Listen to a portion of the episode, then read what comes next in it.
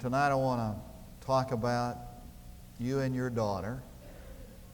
And uh, you say, "Well, I don't have a daughter." Well, that's okay. We'll we'll get we'll talk about something in a minute that you'll you'll relate to, I think. If you want to, we're going to just kind of move through the book of Proverbs. So you, you turn to the 14th chapter, if you will, and that's where we're going to begin.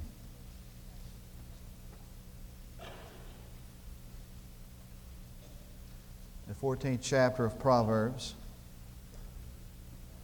And you, you, you want to keep your uh, Bible handy because we're going to look at several passages as we do this kind of a in-depth study. I would give everything that I have for two godly daughters. This was a lament, the lament of a woman who had much worldly goods. Her, her husband uh, was quite successful. He, in fact, he made a fortune. And they had a, the largest business in, in the city, uh, this city, and were involved successfully in four other enterprises. Everything they touched turned to gold. And they had this mansion for a house, a swimming pool, and a putting green outside, and a tennis court, four sparkling new automobiles in the driveway. And it was her lament because her two daughters were promiscuous. One of them was a high school dropout. And she said, I would give everything I own for two godly daughters. I guess that really is the heart cry of every uh, Christian parent that his children grow up to be godly, to have a godly uh, life. And um, I suppose that we've all been on our knees before the Lord and prayed, Oh God, help us to develop our children into women into men of God. Now, I don't have all the answers about what I want to start talking about, do in the next three Sunday nights, but there are some very practical answers. Practic- there is some practical help from the most practical book in the Bible, and that's the book of Proverbs. It's a how to book. And so I want us to look at some of those answers that are found there. Now, the book of Proverbs does speak to daughters. You, of course, understand that the uh, Bible is primarily speaks to the male. Now, I, you know, I, it's not male chauvinist, but because God, in His plan, uh, chose to bring His blessing through the, the, the male, the man, the head of the house, and upon the shoulders of the man, the father, the husband, was placed the great responsibility of of religious instruction and religious training, most of the direct uh, responsibility is directed to him. But it does speak to daughters. As a matter of fact, the book of Proverbs establishes or, or sets four pairs of women, four kinds of women and he puts them in contrast with one another. And so you can just write those down four pairs of women and contrast them. There is the foolish woman and the wise woman, the foolish woman and the wise woman. There is the contentious woman, the contentious woman and the gracious woman. There is what he calls the strange woman you probably know several that would fit in the strange woman and the virtuous woman.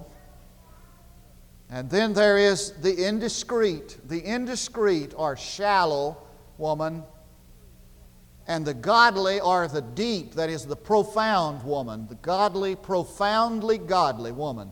So you got those four pairs of women.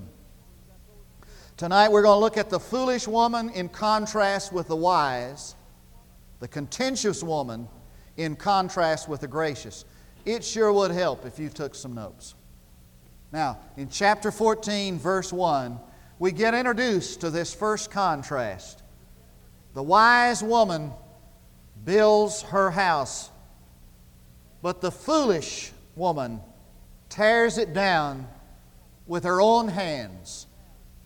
The wise woman builds, the foolish woman tears it down. Now, wherever you see the term foolish in the book of Proverbs, that, that word means dull or sluggish. It means thick, literally, thick headed. It means dull or sluggish. So that this foolish woman is sluggish toward the things of God. The foolish woman is a woman that is bent on destruction. Now, these are not the four characteristics, it's introduction to that. The foolish woman is bent on destruction. She tears down, overthrows, destroys. And it is her nature to destroy. She's destructive by nature. And she's bent on overthrowing everything that is good and godly.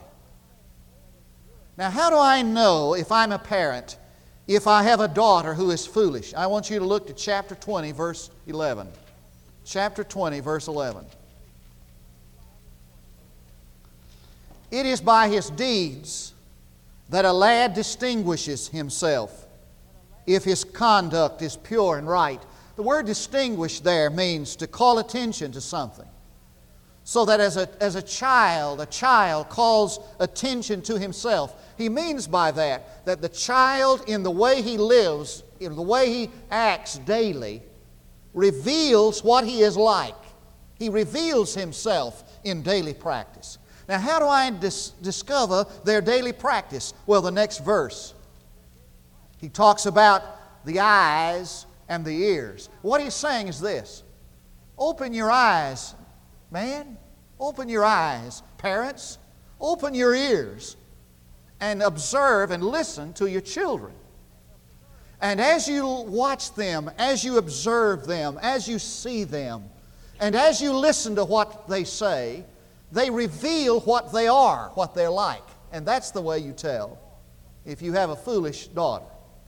Now, there are four characteristics of a foolish daughter. The first is found in chapter 9, verse 13. Please turn to that, chapter 9, verse 13. The woman of folly is boisterous. She is naive and knows nothing. That means she does not comprehend or grasp the things of God. She is naive and knows nothing. So that the first characteristics, characteristic of a foolish woman is she is boisterous. Now, it doesn't mean to be full of energy. It doesn't mean to be um, energetic and vivacious and athletic. It means one who is in constant commotion or turbulence. One who has this constant turbulence about them. Every time, wherever they are, there's controversy and conflict. They just seem to be in the eye of the storm all the time, so that all around them there's strife and controversy and conflict. It means one whose attitude is negative and tumultuous, always responding negatively. And they think of physical things, and it's hard to distinguish good and evil. They're boisterous. Second characteristic is found in the same chapter, verse 17. Stolen water is sweet and bread eaten in secret is pleasant. What that means is that a, that a foolish woman, a foolish girl, makes a mockery of sin. She has a calloused conscience. Water that's stolen just tastes better. You see the idea? Now, have, have you ever um, become acquainted with some young people or maybe a young woman who doesn't really need, um, you know, they don't need what they, uh, you know, they, they steal, but they don't need it. And they're, they're always seeking to add, you know, to themselves whatever. I mean, if it's even um, friends or whatever. You know, but, you know, they, they They make a mockery of sin. They have a calloused conscience. Stolen water is sweet. When I, when I read this, I put in my margin, um, stolen watermelons taste better. I remember as a kid, you know, I, I, I didn't like watermelon.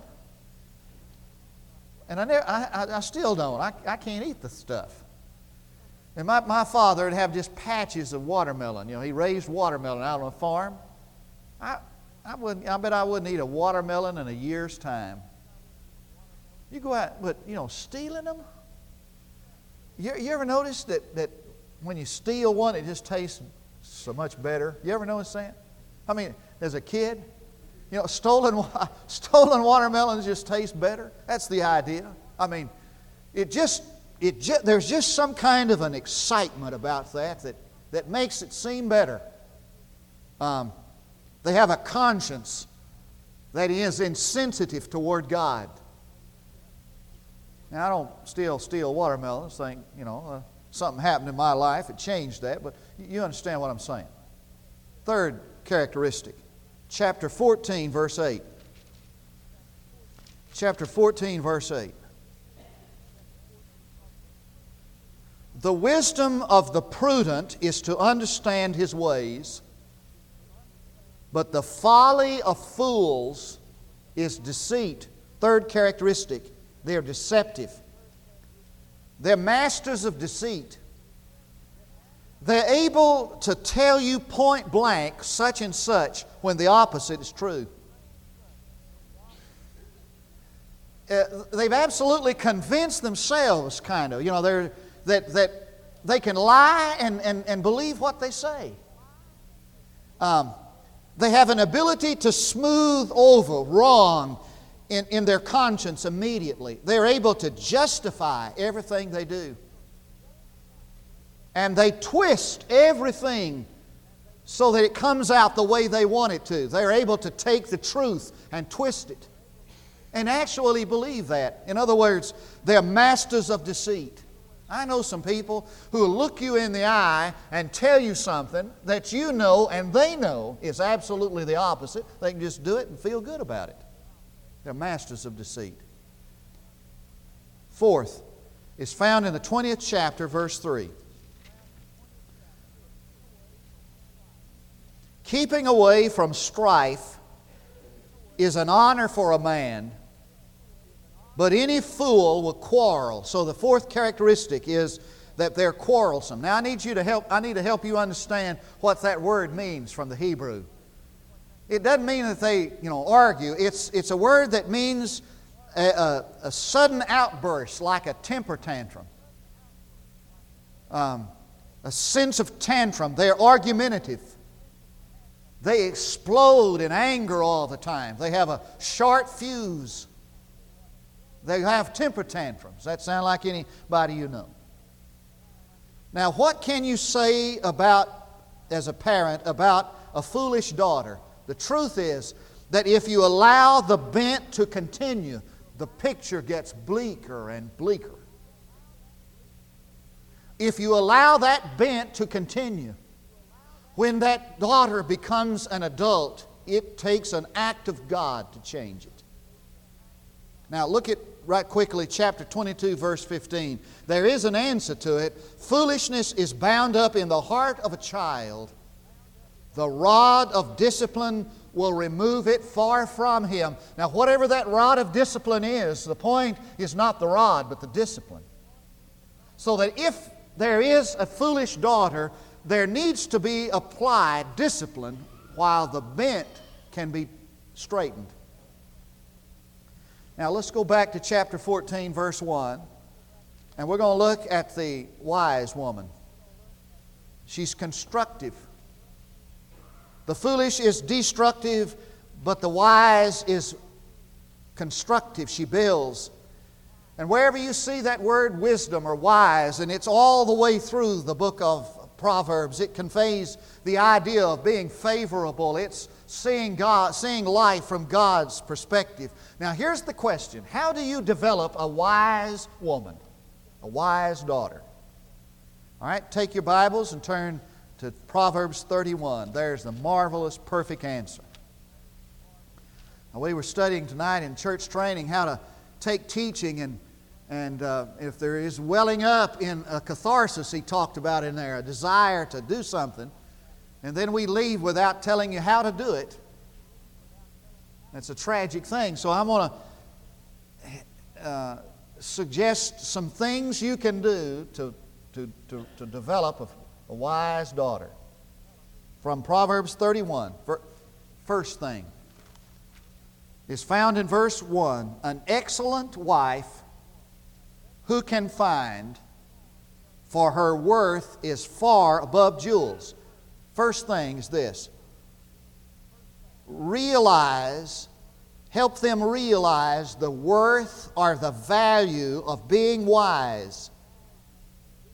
Help them realize the value or the quality of wisdom. Now, how do you do that?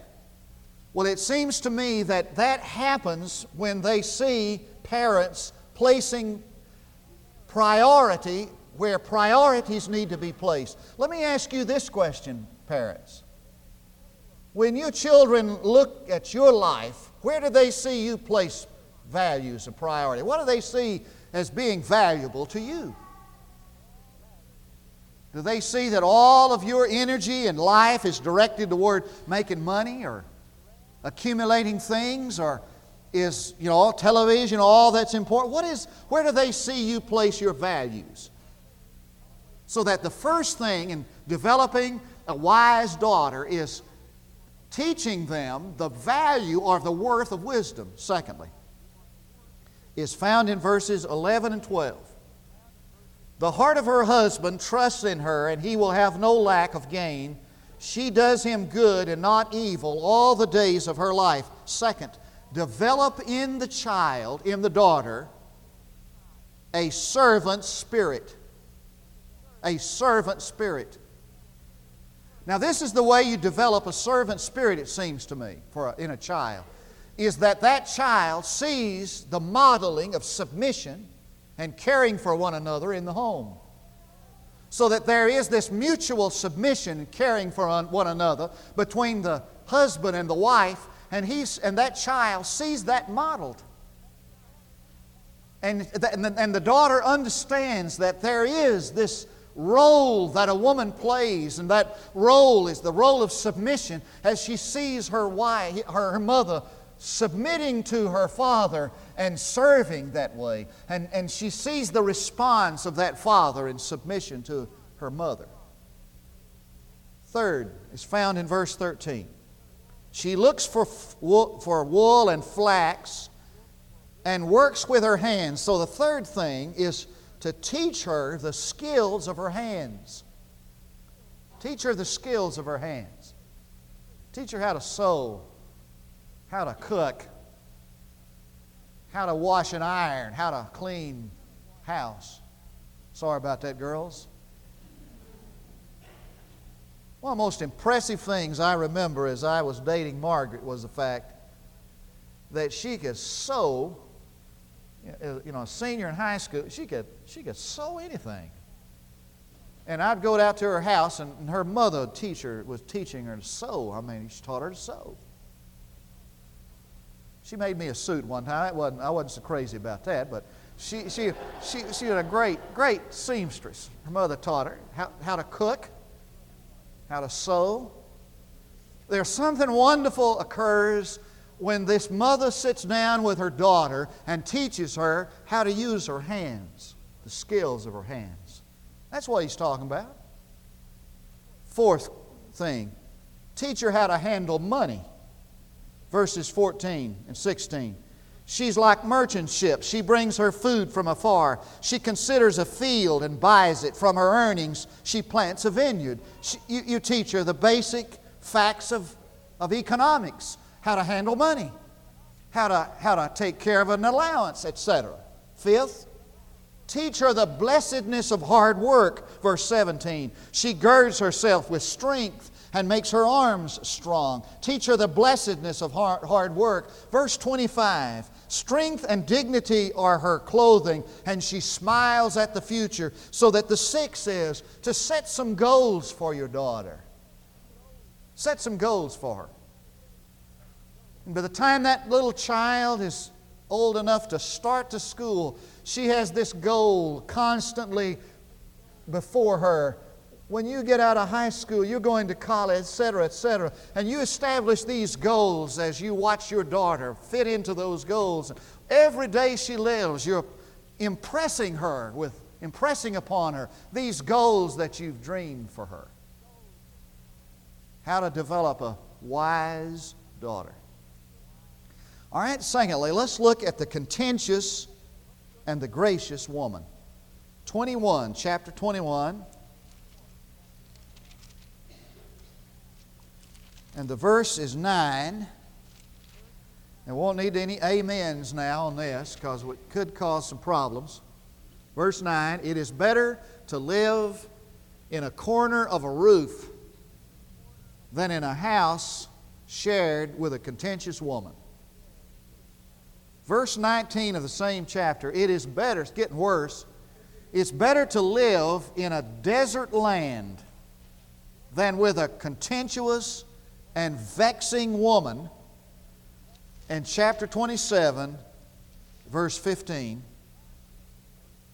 a constant dripping on a, on a day of steady rain and a contentious woman are alike. Just be careful if you utter amen so that you don't. Now, what does it mean to be contentious? What does that word mean? It means to nag now, that ought to say enough. It means to nag. It's better to live up in the roof in the desert than to have a nag, you know, to live with a nag. Contentious woman, it means one who is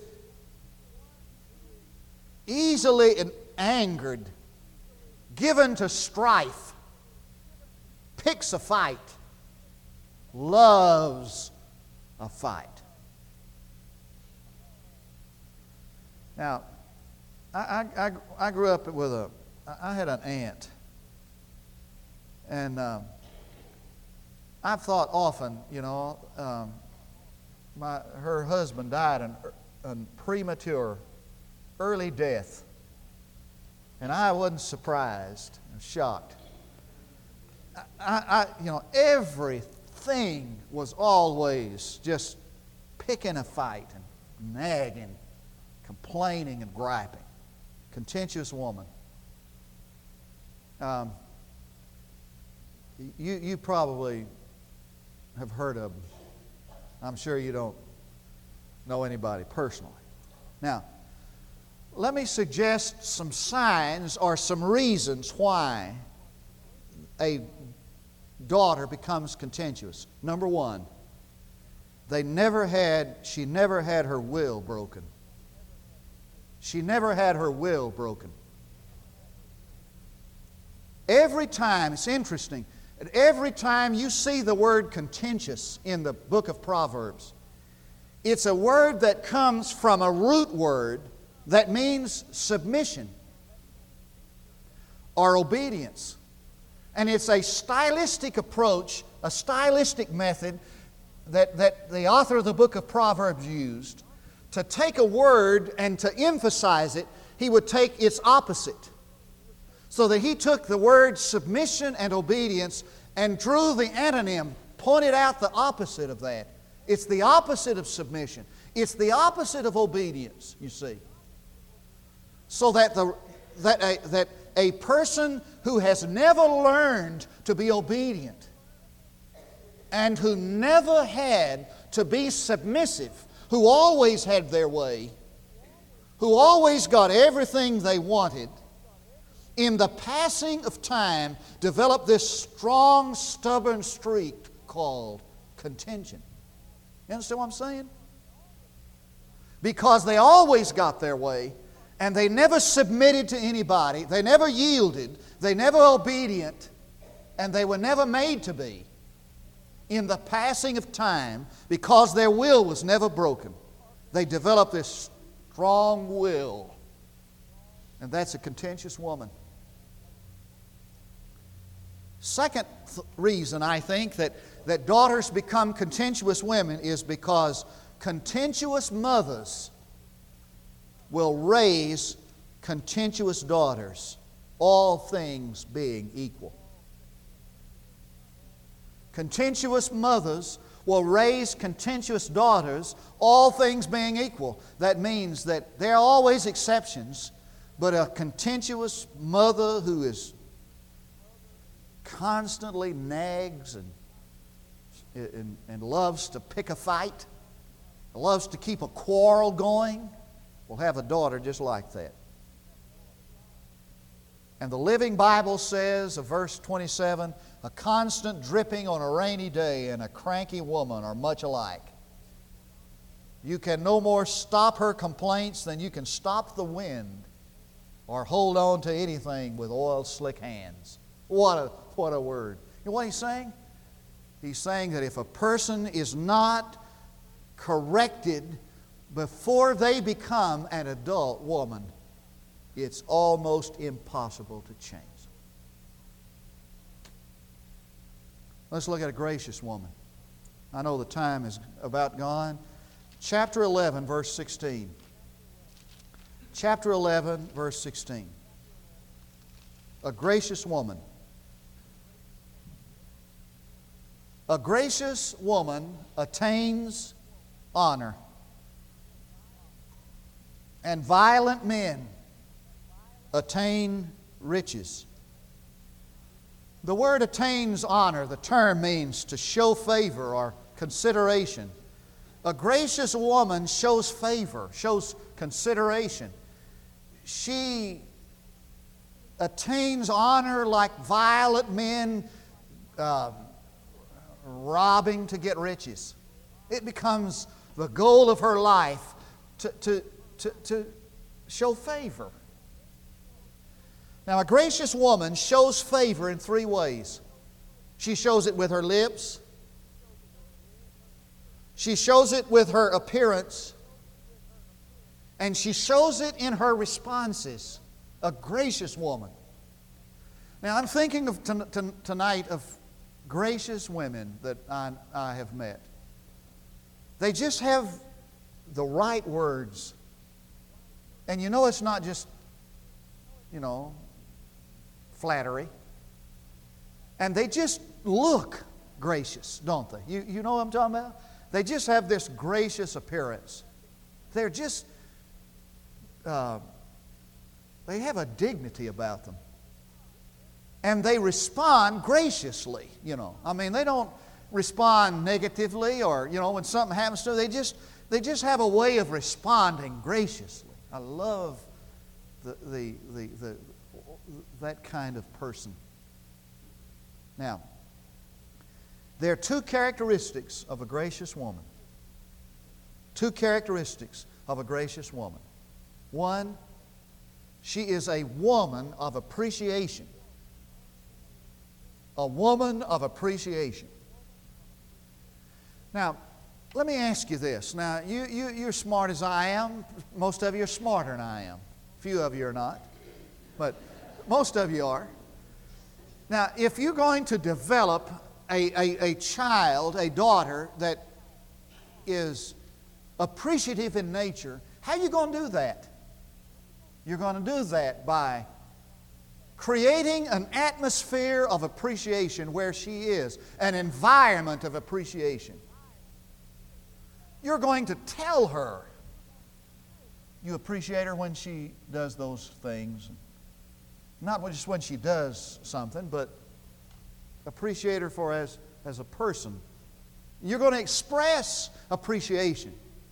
She's going to grow up in an environment where members of the family express appreciation to one another, gratitude to one another, say thank you to one another. See? One of the things I was uh, always impressed with. Uh, David Shurler was that he always expressed appreciation to his wife. Now, I thought that was a little corny at first, you know. You know, I first knew him. I mean, he, you'd thank folks here in the church for doing stuff, you know, here in the church. You ever notice that? Um, thanking so and so for doing it. And, and he'd always include some uh, public thanks, thanksgiving or appreciation to, to Kathy. I, I learned to appreciate that or respect that in him. Because oftentimes, the people that we neglect to express appreciation to for what they do are the people within our own little circle, you know. So we tell these folks around us, but we don't share that with a, as a family. You go out of here tonight, you want something to do? All this next week, you know, once a day or some way, it'll shock her to death at first. She'll, you'll have to probably help her up, you know, after she fa- falls over faints. But express some appreciation. Second, the second characteristic of this um, gracious woman is this get this, she is affectionate. Affectionate. Gracious women are affectionate. They know how to touch. They know how to express love. Now, how are you going to teach, how are you going to help somebody to be affectionate? You're going to be affectionate. You're going to express love and in, in, in, in uh, verbally. You're going to express love non verbally. You're going to express love with a touch. And this child there, this daughter, grows up seeing, you know, mother and daddy affectionate, loving each other, uh, touching each other, holding each other, caressing each other. And they feel, they, they get that from their parents. See? Wonderful thing. Um, and so all of a sudden, you've got this great.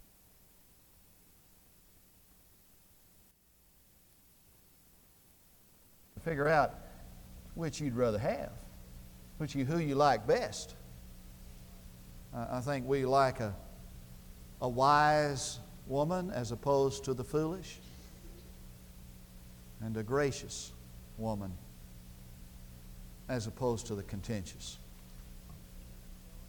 From here, we go next week to the next two categories. Join me in prayer. Father, I thank you that there is such tremendous help and instruction and guidance from your word. Lord, help us not just to be hearers of the word, but doers as well. Because I pray in Jesus' name for his sake. We're going to have just let the organist play one stanza of invitation just to give somebody an opportunity who maybe come tonight with the intent. I know I preached a sermon in a revival one time and didn't have an invitation. A guy came up to me after the service. He said, I came to church tonight to respond to an invitation. You didn't give one. After that, I made up my mind. I'd never have a service, never preach a sermon, whatever kind it was. I didn't give somebody, give everybody a chance to make public a decision God laid on their heart to make. Now, we have three opportunities every time we come an opportunity to, to publicly declare our faith in Jesus Christ. Now, I've talked to people who have privately, in their heart, placed their faith in Christ. They've never publicly done it. They've never come forward. They've never been baptized. This invitation is an opportunity for you to publicly declare your faith in Jesus Christ. An opportunity perhaps for you to come and join the church. Or maybe you need to make a decision tonight publicly that will enable you to be a better Christian, live more dynamically uh, the Christian life. So we'll stand, and as Marianne plays, your head, heads are bowed. She plays through this one stanza. We invite you to come.